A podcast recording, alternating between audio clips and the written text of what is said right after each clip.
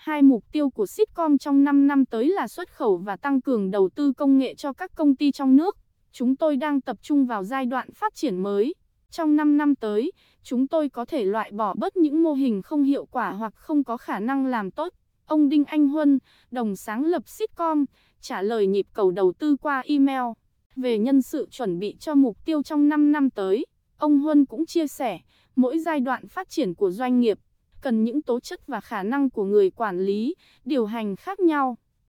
Điều này có lẽ là lời giải thích phần nào cho những thay đổi lớn về nhân sự cũng như các khoản đầu tư của các công ty trực thuộc Sitcom trong thời gian qua, như việc rút khỏi hãng thời trang Eva Z Eva sau hơn một năm đầu. Tư. Trước đó không lâu, một công ty khác trực thuộc mảng thời trang của Sitcom là Luno cũng thay đổi nhân sự cao cấp. Gần đây nhất, việc thay đổi lãnh đạo cũng diễn ra ở chuỗi cà phê The Coffee House. Ông Võ Duy Phú, đồng sáng lập thương hiệu này, cũng vừa nói lời chia tay trên Facebook cá nhân. Cũng phải nói thêm, The Coffee House và Luno là hai thương hiệu để lại dấu ấn rõ nét của Sitcom và ông Đinh Anh Huân trong những ngày đầu thành lập. Việc thay đổi diễn ra không lâu sau khi Phicus, đơn vị đầu tư vào Sitcom, nhận được khoản đầu tư năm mươi triệu đô la Mỹ từ Lidify Capital, Singapore, càng thu hút sự quan tâm của giới kinh doanh. Quay trở lại năm hai nghìn không trăm mười bốn, Sitcom được thành lập với các mục tiêu là hỗ trợ tinh thần khởi nghiệp, dẫn đầu trong xu hướng bán lẻ mới và đưa hàng Việt Nam xuất khẩu. Vì thế, Sitcom không đầu tư tài chính như các quỹ mà tham gia vào vận hành, phát triển sản phẩm dịch vụ để phục vụ cho các mục tiêu này. bảy năm qua, Sitcom hình thành hệ sinh thái hơn mười công ty trực thuộc và tạm thời chia làm hai khối.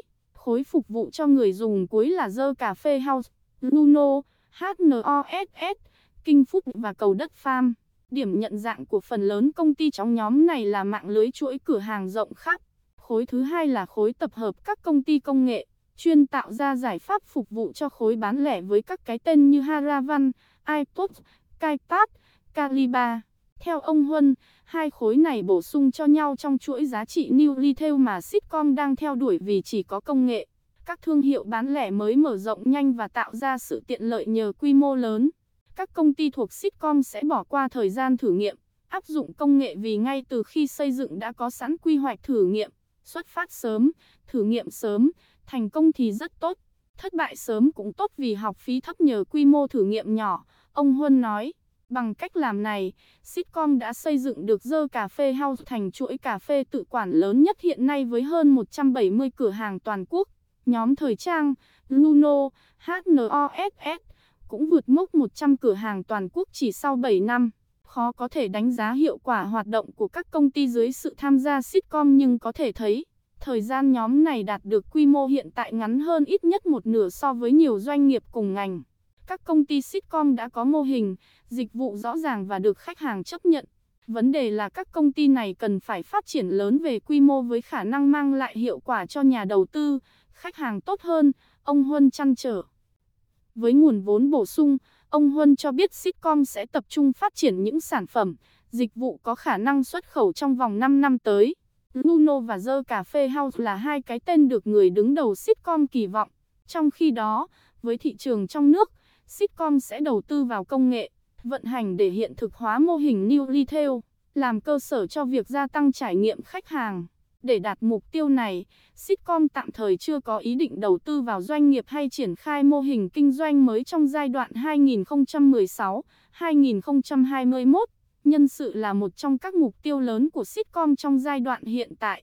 Một trong những nhân sự gần đây gia nhập Sitcom là ông Ngô Nguyên Kha, cựu giám đốc điều hành Mobiistar, hiện giữ vị trí giám đốc điều hành mảng thời trang của Sitcom.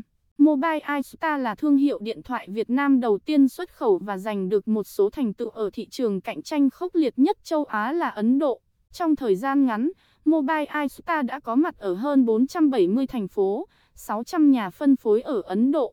Trong một cuộc phỏng vấn cách đây hơn hai năm với nhịp cầu đầu tư, ông Kha từng chia sẻ ngoài mặt hàng công nghệ, thời trang Việt Nam là mặt hàng tiếp theo có khả năng cạnh tranh ở Ấn Độ, nhất là các hãng thời trang phổ thông, và đem lại trải nghiệm mua sắm tốt cho khách hàng.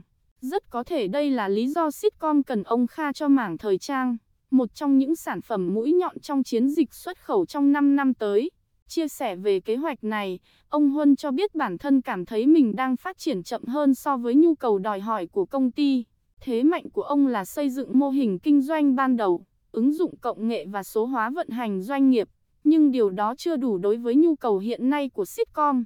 Công ty đang tìm kiếm nhân sự có khả năng xây dựng hệ thống quy trình, lên kế hoạch chiến lược để có thể đi nhanh hơn trong thời gian tới. Không một ai là người hoàn hảo mọi mặt. Ở Sitcom chúng tôi làm việc với người có chung hoài bão, ước mơ và khát vọng, có tinh thần vượt khó, đứng dậy sau mỗi lần vấp ngã, ông Huân cho biết.